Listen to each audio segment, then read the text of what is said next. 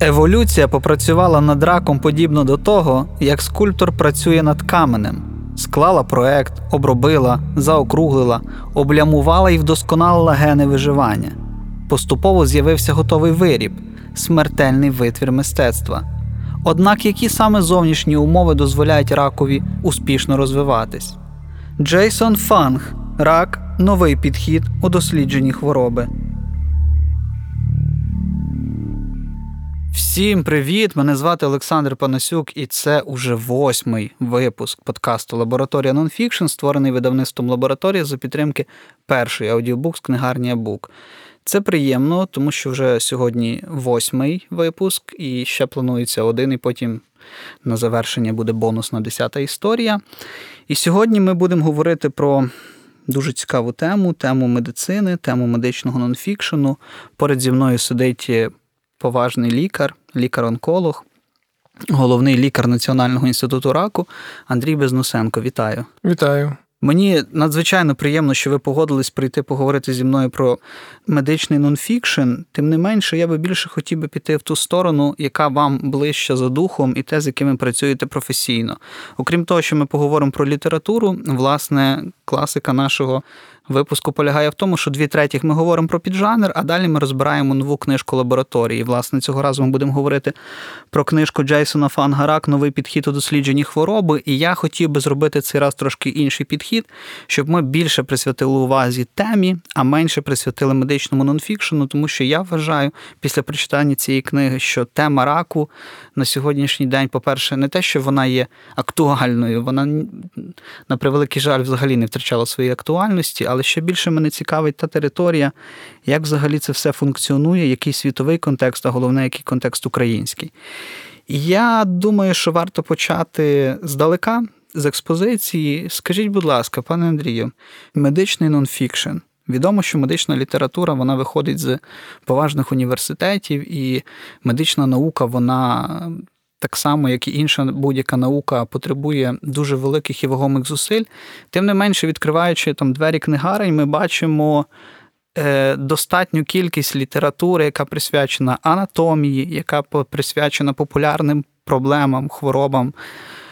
Наприклад, е, темам пандемії, епідемії і так далі. Як ви вважаєте, чому медицина перейшла в територію нонфікшену і починає поступово набирати популярності?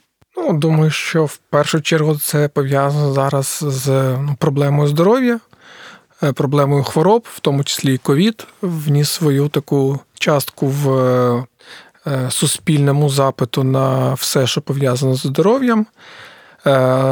Е, як ви говорили ну, до зустрічі сьогодні, що основні тренди це косметологія та харчування, да, основне те, що зберігається, воно не воно по такому навколо медицини, це не пряма така традиційна медицина, але це цікавить постійно е, на споживчому рівні наших там, ну, суспільства, скажімо так. Якщо ми говоримо про науку, про медицину, то останнім часом, е, ну, насправді, це. Почалося з е, птичого грипу, да, пташиного грипу, який був на кінці 10-х роках, коли почали писати про епідемії. Потім так як я бачу, то є дві такі течії в медичному нонфікшені: це е, про хвороби да, чи угу. про здоров'я. Тож, коли е, люди хочуть описати складні речі простими словами. Е, ну, Бо медицина це єдиний напрямок, який вимагає від людини вчитися ну, все життя під час роботи. Да? Це академічна освіта в Україні 6 років, потім інтернатура від 2 до 3 років. В Америці це 12 років до спеціалізації. Е, ну, Нема більш більш жодної такої спеціальності, яка потребує десятиріччя вкладання в академічну освіту. Тому і мова специфічна, терміни специфічні, словарний е, словниковий запас специфічний, який треба ну, накопичувати. І якщо людина почитає наші е, наукові статті, навіть українські чи закордонні, то дуже важко ну, пересказати навіть навіть артикулювати те, що вона прочитала. Тому е, з'явився попит перше це описувати складні хвороби простими словами. І другий напрямок е, це, як бачу, це опис романтики в медицині. Це про нейрохірургію, про трансплантацію, про кардіохірургію. Він набагато менше, ніж про хвороби, але е, ну, це цікава така тема, коли видатні е, науковці, лікарі-спеціалісти пишуть якісь мемуари про своє становлення, ставлення до професії, про еволюцію себе в професії. Тому раз з'являється і кожен щороку з'являється все більше, значить є попит на це, значить суспільство вимагає щось нового. Тут, власне, дуже добре, що ви згадали про мемуари. Я теж помітив, що це теж починає з'являтися поступово історії хірургів, і теж на українському ринку вже є декілька перекладів. Ви говорили про те, що доступність мови. Навіть перед записом я до вас підійшов і сказав: я відкрив книжку Рак Джейсона Фанга. І був настільки здивований, що десь дві третіх термінів, а може навіть і більше, я просто гуглив. І коли я з вами про це говорив, ви мені сказали, Олександр, та справа в тому, що книжка дуже доступно написана. І тут, власне, як розпізнати цю межу між цим правильним академічним підходом і популярною мовою, де де, тут де тут е, прокладається якась простота, і чи ця простота взагалі можлива? Ну, по-перше, треба зрозуміти, що коли читаєш е, науково-популярну літературу, вона все-таки популярна. І в меншій ступені е, вона наукова, тому відноситись до тих порад там, чи рекомендацій, які йдеться, відноситись як до якоїсь істини не варто, треба завжди включати критичне мислення, бо е, людина має автор має свою гіпотезу, і він зрозуміло на е, сторінках хоче цю гіпотезу підтвердити, бо нема в нього опонента, який може дискутувати. Це стосується цієї книжки, про яку ми сьогодні говоримо, про інше, ну, коли е, позиція автора така монопольна, скажімо так. Ну, дійсно. В цій книжці дуже просто написано. Більш того, написано е, такі складні речі так метафорично, на таких побутових прикладах, щоб було зрозуміло. Да? Там е, Гайковим ключом вдарити машину, е, що таке гідра, ну таких багато описових е, характеристик, які насправді я для себе виніс для майбутнього спілкування з пацієнтами. Бо насправді е, мова, скажімо так, нон-фікшн, вона мова має повсякденного спілкування з пацієнтів. Пацієнти в мене ж не лікарі і не лікарі-онкологи. І я їм маю донести ці через приклади, через метафори про їх хворобу. Тому насправді я таких е, ну, досить багато метафорів, метафор для себе записав, запам'ятав, щоб їм донести через якісь приклади. І я завжди про це питаю, і це насправді ну, має абсолютно вихідне значення для нас, і для ринку, і для суспільства в цілому. Мова йде про те, що е, це прикладна література, і ми говоримо про е, західний контекст, безпосередньо про американський контекст. У нас ситуація трохи інша. Я хочу більше про цю нашу ситуацію поговорити згодом, але зараз повернуся до того питання.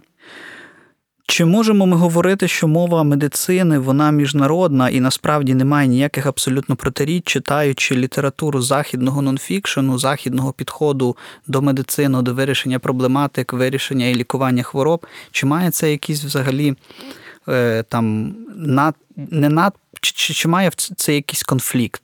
Наш контекст і контекст західний? Медицина вона дуже глобалізована.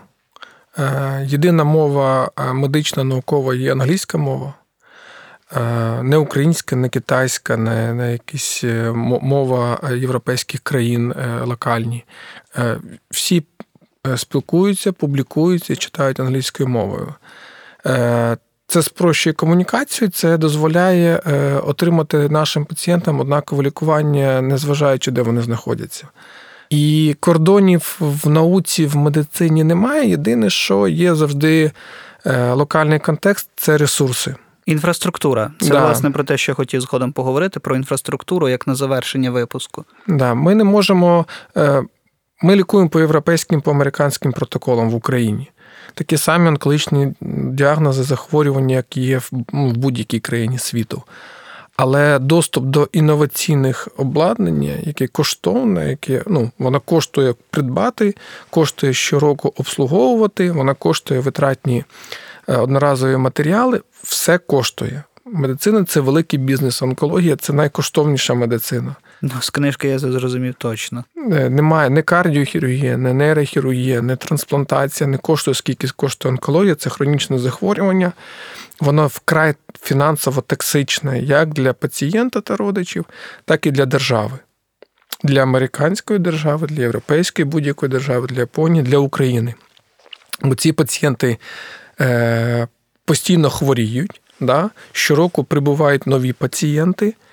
Ті пацієнти, які в ремісії вимагають обстеження, в них виявляють рецидиви, вони знову повертаються до лікування, де є хірургія, хіміотерапія, променева терапія, ядерна медицина.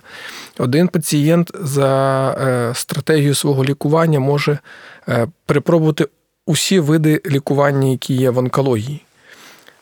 Одужати, да? але е, ця фінансова токсичність вона щороку збільшується, тому що збільшується населення, є постаріння населення, бо ми пам'ятаємо, що е, основний незалежний і абсолютний фактор ризику захворіти на рак це вік. У нас є поступове постарішення населення, середній вік е, зростає. В Європі, в Америці, в Японії вже далеко за 80, в Україні, на жаль, набагато нижче, тому у нас і захворюваність нижче, ніж в тих, цих країнах.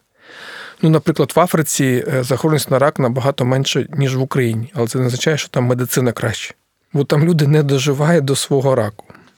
Все більше, коли ми заглиблюємося на цю ну, в тему медичну, в мене зразу виникають якісь ну, конфліктні емоції з приводу цього, тому що це та реальність, яку треба приймати.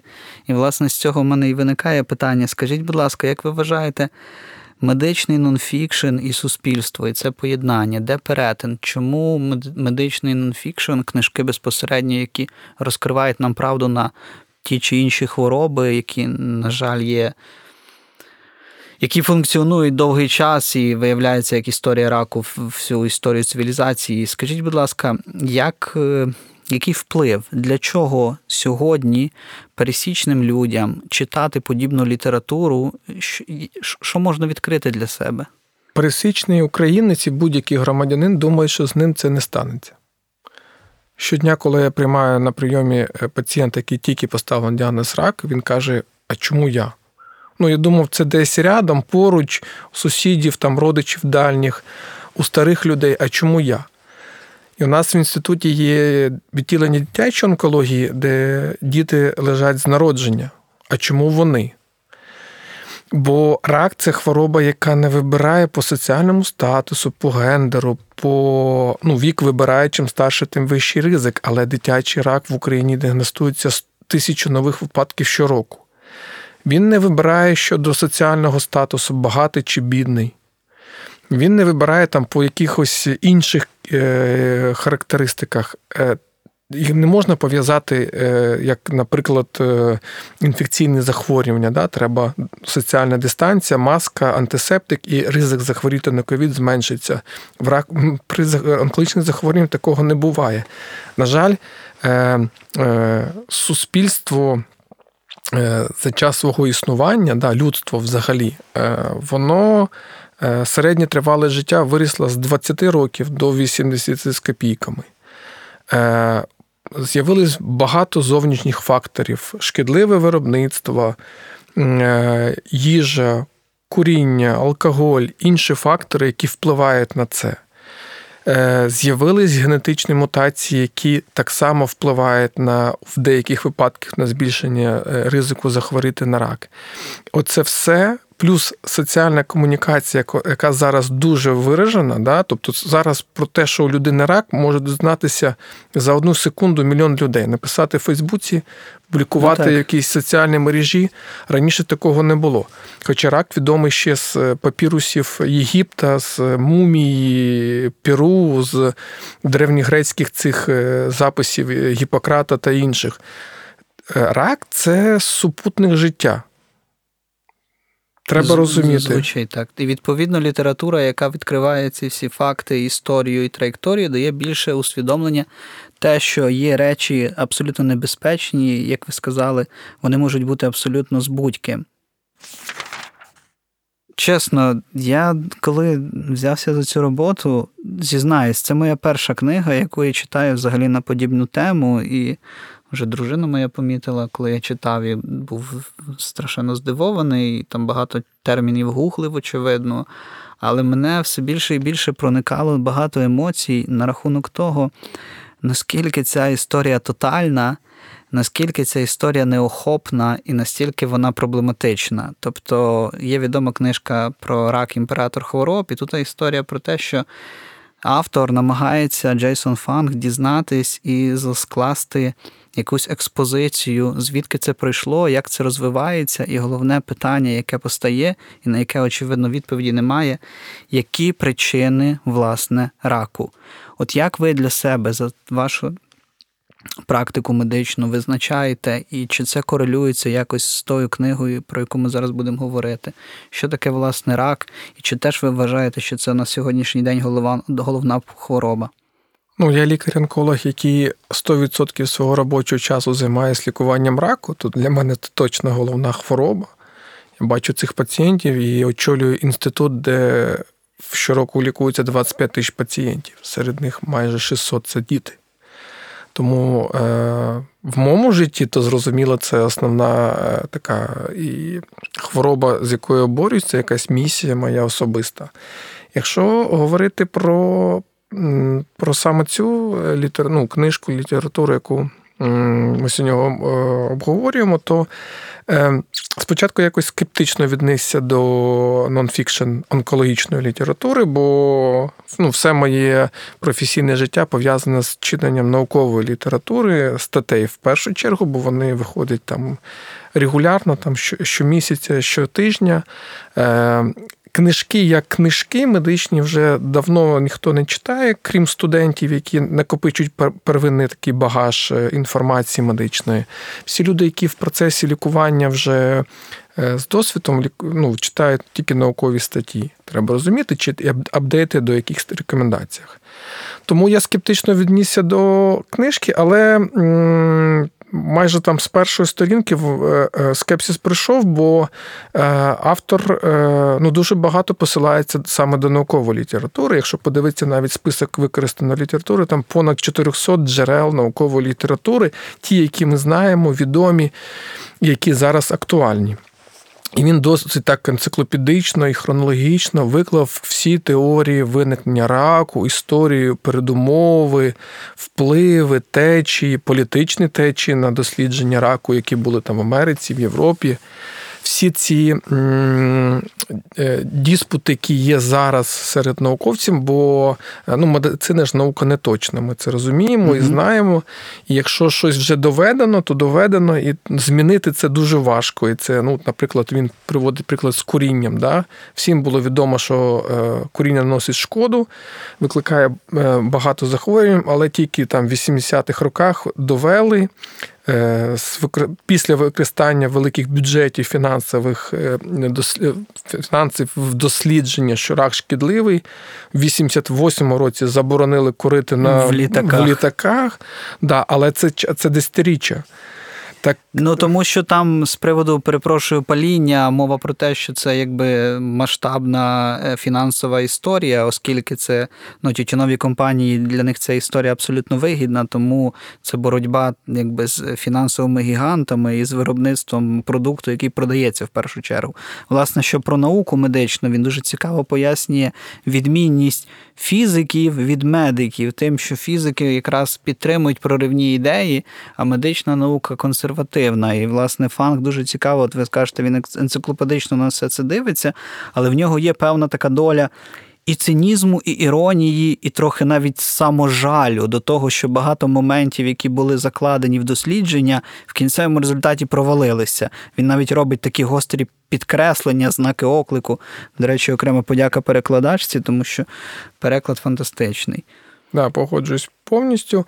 Е, ну, е, Стосовно порівняння фізики і медицини, це такий ну, в, е, в соточку попав, бо у нас таких відкриттів, прямо ж відкриттів, це зрозуміло більше пов'язано з інфекційними захворюваннями, з вакцинами, всім відомі там із виникненням нових ліків, антибіотиків. Але шлях до цього це роки, а то десятиріччя. Да? Люди отримують Нобелівські премії через 10-15 років після відкриття і публікації. Угу. Ну, бо час проходить, це повинно бути це е, погодитись, наукова спільнота, це повинно бути віднесено до клініки, е, досвід, який повинен прийти. Не все то, що вчора було успіхом, сьогодні сприймається як успіх і взагалі використовується. І я точно знаю, що те, що ми зараз робимо, через певний час хтось е, буде оскаржувати і не буде використовуватися в ну, в лікуванні. Ну, Наприклад, лікування раку грудної залози раніше робили ртуттю. Да?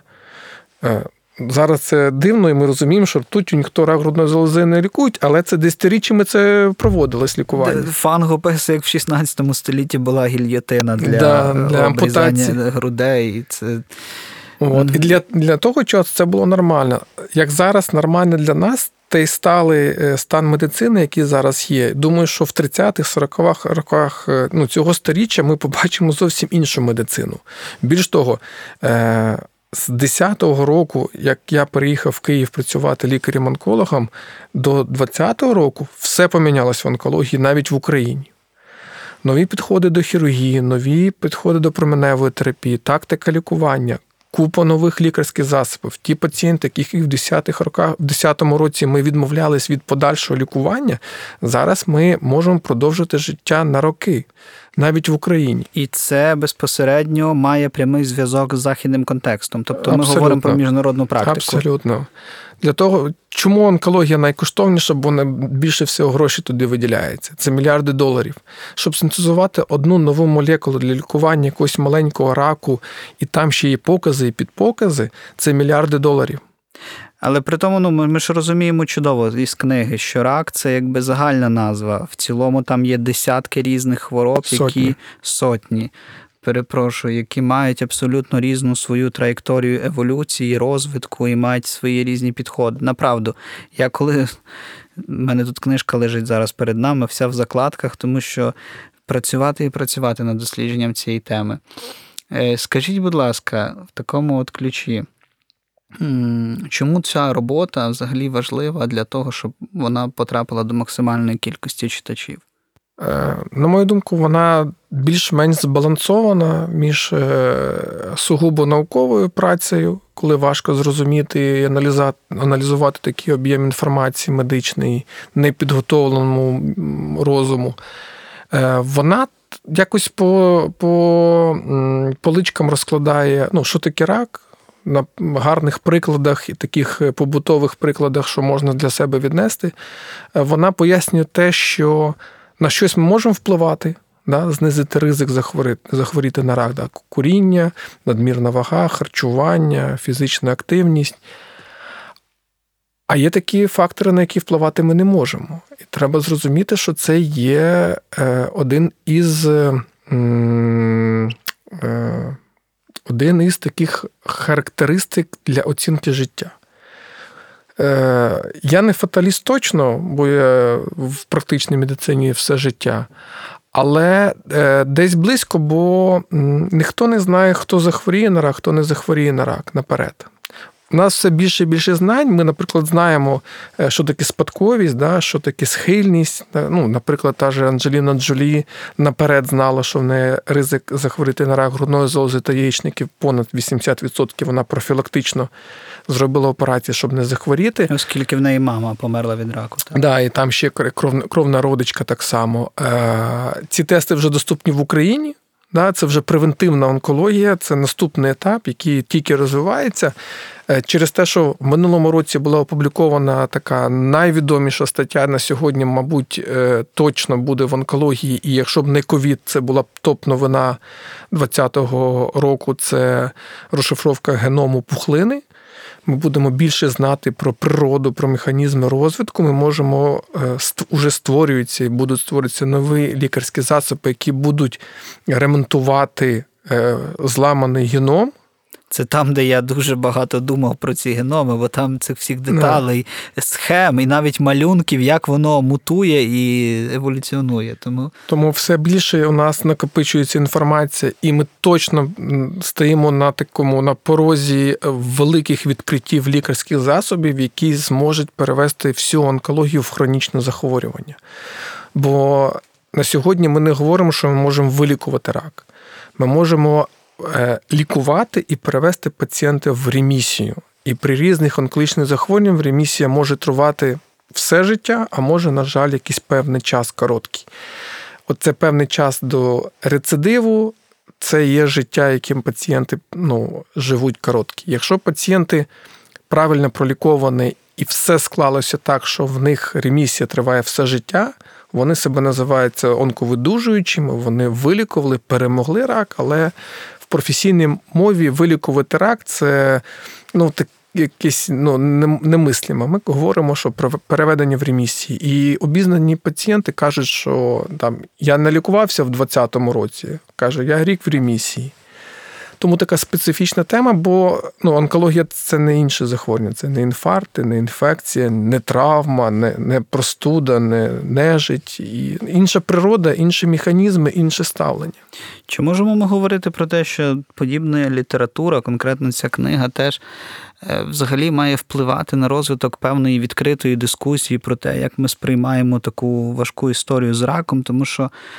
На превеликий жаль, все, що я знаю про рак в Україні, це насправді якісь корупційні скандали і постійні проблеми навколо цієї теми, оскільки, ну, очевидно, ви вже це сказали, це дуже коштовна історія, і фанг це описує, це мільярди доларів на дослідження, але тим не менше, у мене якесь таке.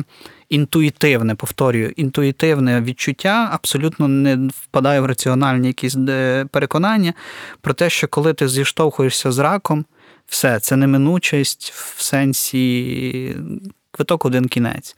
І от читаючи цю книжку, розумію, що насправді закладені ці ракові клітини.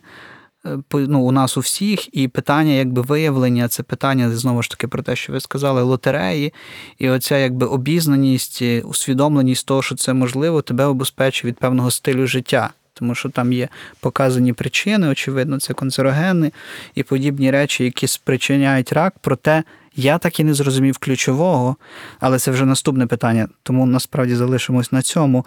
Чи може це і повинно впливати на розвиток культури розуміння хвороби? Е, це український контекст, то що ви говорите. Це наш патерналізм український відношення до цієї хвороби. Рак це вирок. Ну, Всі всі це говорять зразу: рак дурак, рак ну, от все, що пов'язано, шукають якісь конспірологічні заговори, фаталізм в цьому, карму і все, що не пов'язано з е, раціональним. Я стажувався багато в Європі, в Америці, в Ізраїлі. Там люди ну, відносяться до раку не так, як у нас. А яка різниця? От ключова ключова така стіна, відмінність? Відмінність вони нормально це сприймають. Вони сприймають, що лікування тривале, що це хронічне захворювання з високим ризиком е, негативного результату, але це не є депресія, це не є е, агресія. Да?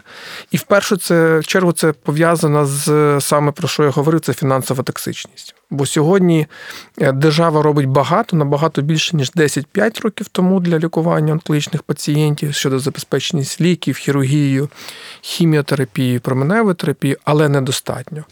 І все ж все сучасне да, і тривале це все коштом пацієнтів та їх родичів. Тобто фінансовий тягар, який є на сім'ї пацієнтів під час лікування, ну, е, який легко сприймається в процесі лікування, дуже мало сімей таких в Україні. На жаль. І це пов'язано з втратою майна, з продажем майна, з закладанням в якихось кредитах. Це ну, велика сім... І те, що я чую багато від пацієнтів, що я не буду лікуватись, хай там гроші залишаться сім'ї, там дітям, внукам. За кордоном... Тобто квиток в один кінець. Ну, на жаль, є такі люди. Е, їх меншість, але є. За кордоном, коли страховка покриває чи медицина покриває все е, коштовне, то їм тільки приходить ну, виходить, їм тільки знадобиться приходити в лікарню, отримувати лікування і все. І за результат вони впевнені, бо вони знають, що всі компоненти лікування держава забезпечує. У нас, на жаль, якщо інноваційними ліками, які подекуди коштують на курс лікування сотні тисяч доларів, а ми маємо це призначати, бо знаємо, що це допоможемо, держава не забезпечує, то один флакончик за 15 тисяч умовних одиниць не допоможе. А на весь курс не вистачає. Якщо не вистачає, вони шукають. Тому ми бачимо ці всі кешбокси на магазинах, ці всі бігборди, ці соціальні Е, соціальна реклама, яка є на телебаченні та в мережах, е, воно все сприймає, воно транслює суспільству. Що рак це вирок, що рак це тягар для сім'ї, для пацієнта. Рак е, фінансово е, виснажує е, родичів та пацієнтів. Це така трансляція. На жаль, за кордоном ми не побачимо збір коштів для лікування онкохворої дитини, бо держава забезпечує на 100% це лікування.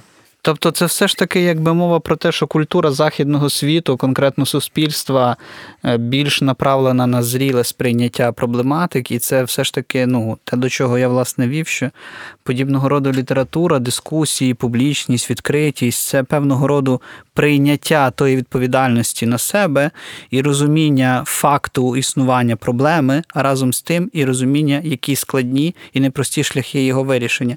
Бо е, у нас була книжка, вона була другою видана в лабораторії.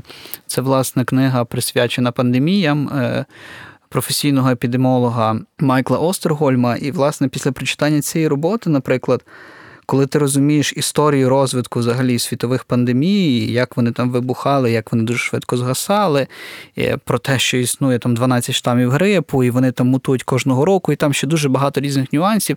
Раптом після прочитання цієї книжки тема коронавірусу і його певного роду так звана ця теорія змови, вона mm. раптом тебе зникає, і ти просто розумієш, що це реальність, з якою треба свідомо працювати, не наражати себе на небезпеку, дотримуватись банальних правил, які тобі пропонує якби е, охорона здоров'я, і бути свідомим того, що це сталося. І якщо ми будемо консолідовані і сильні в цій історії, свідомі, то шанси, що це пройде безболісно для більшої кількості людей, очевидно, більші.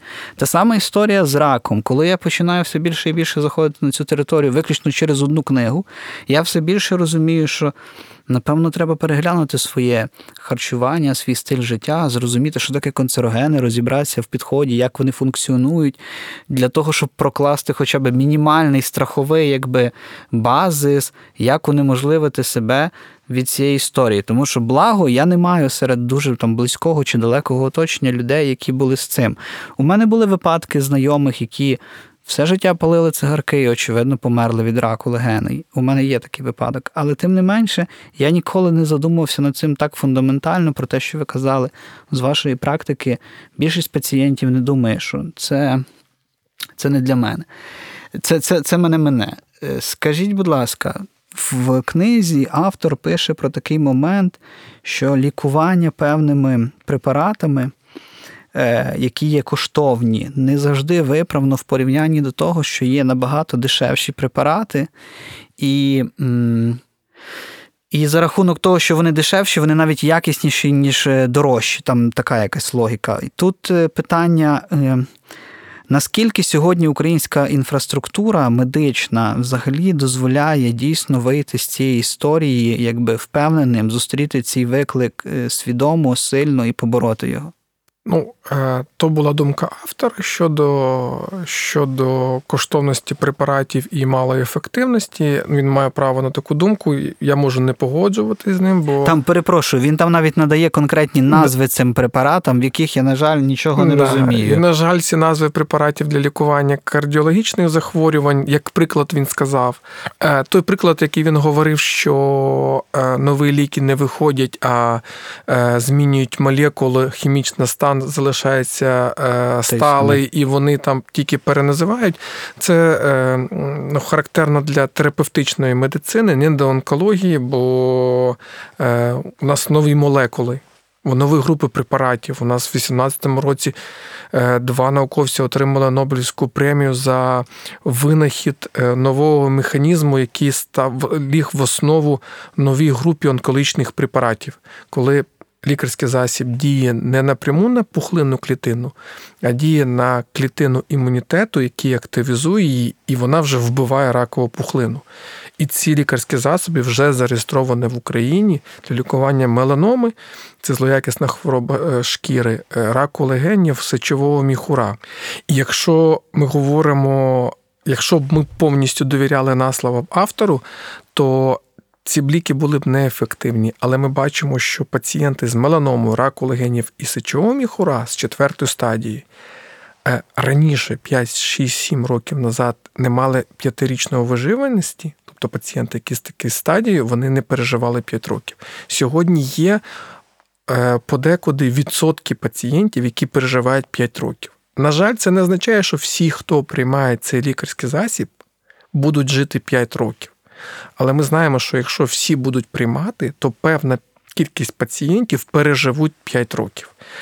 Е, це реальний прорив, який був е, е, нагороджений Нобелівською премією, який подовжив життя тим пацієнтам, які взагалі були у вічі і не було жодного лікування для тої категорії пацієнтів. А нагадаю, рак легенів це перше місце в захворюваності у чоловіків і в трійку у жінок в усьому світі. Це такий абсолютний кілер. Раніше було таке назва в нього. Зараз у нас є опції лікування, але лікування коштовне. Так само автор призводить якісь до системні узагальнення щодо, якщо всі ліки е, об'єднати в, в один пул, то вони продовжують життя.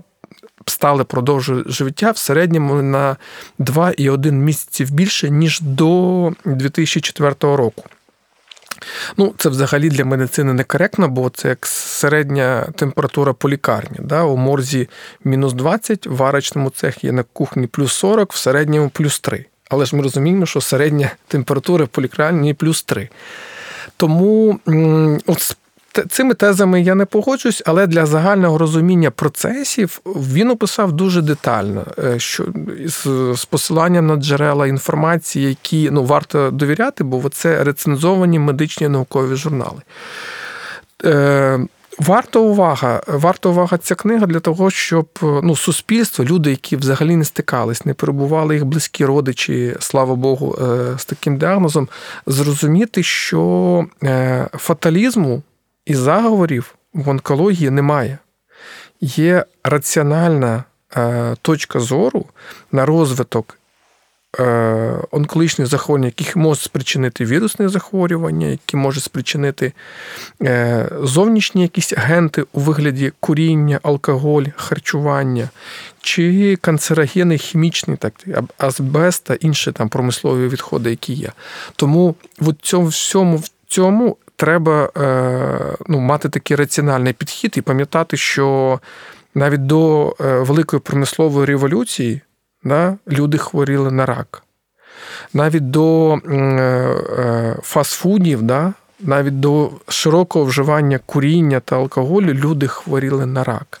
І це не є прокльони як у нас люди говорять, що постійно шукають якісь нераціо... і раціональний чинник. Да, от те, що ви говорили, що ну треба більше розбиратися, тоді буде зрозуміло, як з, з вірусами грипу. Так само і тут треба розуміти. На жаль, ми не можемо повністю обезпечити себе, своїх близьких від цього розвитку, але знизити ризик до мінімуму ми можемо за рахунок. Е, е, зневажа... ну, з рахунок е, відмови від е, тих чинників, на які можемо вплинути, да?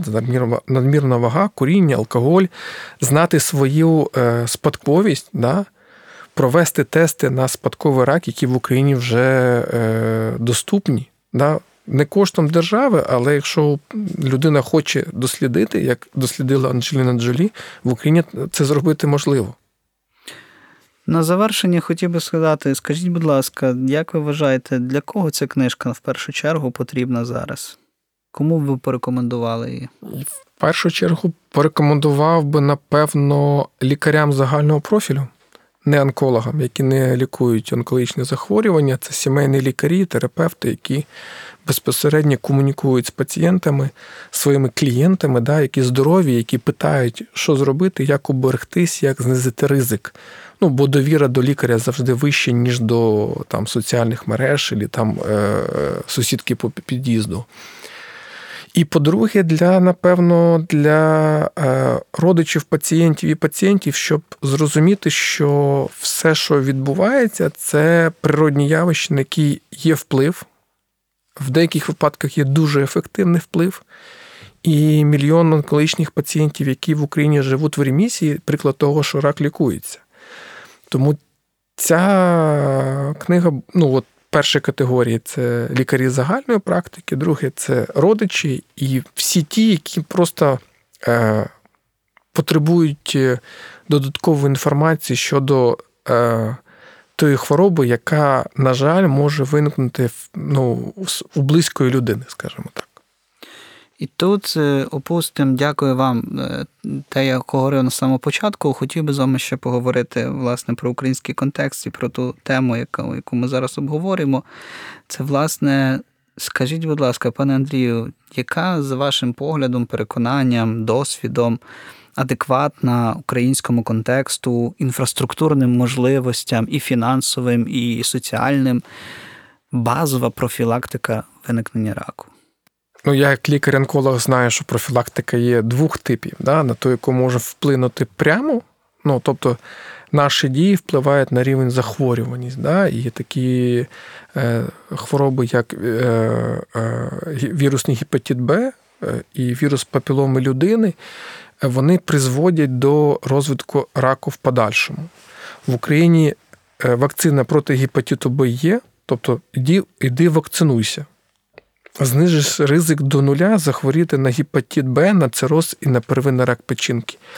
Вакцинуй себе і своїх дітей вірус папіломи людини, ти убезпечиш від раку шийки матки, рак анального каналу та порожнини рота, які щороку вбивають тисячі українців ці хвороби.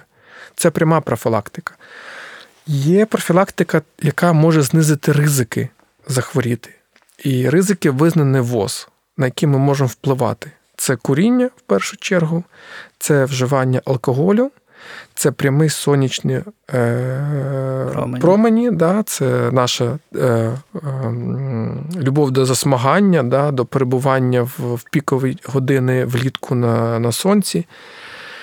Це харчування, яке призводить до надмірної ваги. І, до речі, Джейсон Фанг є якраз експерт в інтервальному голодуванні, голоданні, голодуванні. Він е, свою гіпотезу щодо е, користі е, голодування вносить цю книгу і підводить до того, що е, неотримання поживних е, речовин може знизити ризик.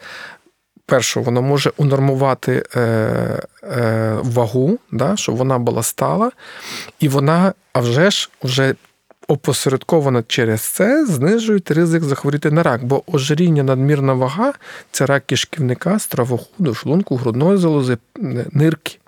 Ось п'ять. Причому ці, на ці п'ять нозологій приходиться майже половина всіх онкологічних захворювань.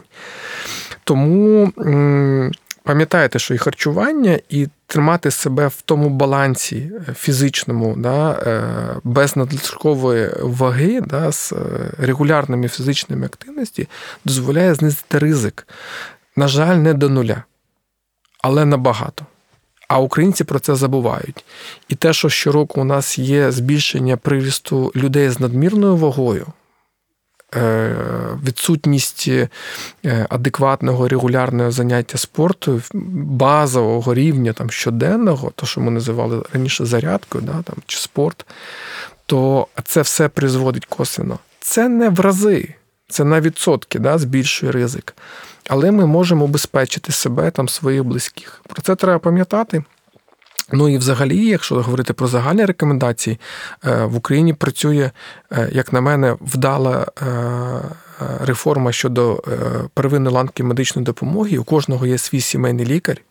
Якщо в тебе особисто чи тебе особисто чи твою близьку е, турбує якісь питання щодо підтримання здорового способу життя, профілактичне обстеження, то що зараз модно чекапами називати, е, планові е, скринінгові програми по, по виявленню раку, зверніться до сімейного лікаря. Він точно бажає тобі найкращого і може підказати, що варто робити, а що не варто робити. Бо є канцерофобія, і у нас є такі пацієнти, які місяцями не влазять з нашого інституту, перевіряють, перевіряють, бо їм вдається, що в них пухлина є, а люди живуть і і все нормально. І є інша крайність, да, коли людина приходить із собою, приносять на руках е, пухлини. Навіть і не, так? Да, і бояться. Тому тут повинен бути такий е, баланс, е, баланс е, психологічний, баланс фізичний. І пам'ятати, що повторюю, що в Україні є мільйон людей, які живуть з діагнозом рак в ремісії, і вони є прикладом того, що рак лікується в Україні. Пане Андрію, з вами спілкування одне задоволення, тому що ви стільки даєте важливої інформації, що я все більше і більше включаю голову цьому питанню. Я хотів би завершити, але в мене ще одне питання, таке нагальне для самого себе. Можливо, тим, хто буде слухати подкаст, воно теж здасться адекватним і необхідним. Ви людина, яка з медицини, медицина це раціональна абсолютно історія, наука і тому подібна історія, яка з цього виходить. Скажіть, будь ласка, яке ваше особисте відношення? Чи має взагалі місце історія, яка має назву психосоматика? Якщо одним словом, то ні. Я думаю, що на цьому ми завершимо. Дуже вам дякую. Нагадую, що це був е, подкаст Лабораторія Нонфікшн. Ми сьогодні говорили про медицину, хоча, очевидно, більше ми говорили про тему рак і розбирали книжку Джейсона Фанга Рак Новий підхід у дослідженні хвороби. Гостем був Андрій Безносенко, це онкохірург, головний лікар Національного інституту раку. І мене звати Олександр Панасюк. Я вам дуже дякую. Читайте добру літературу.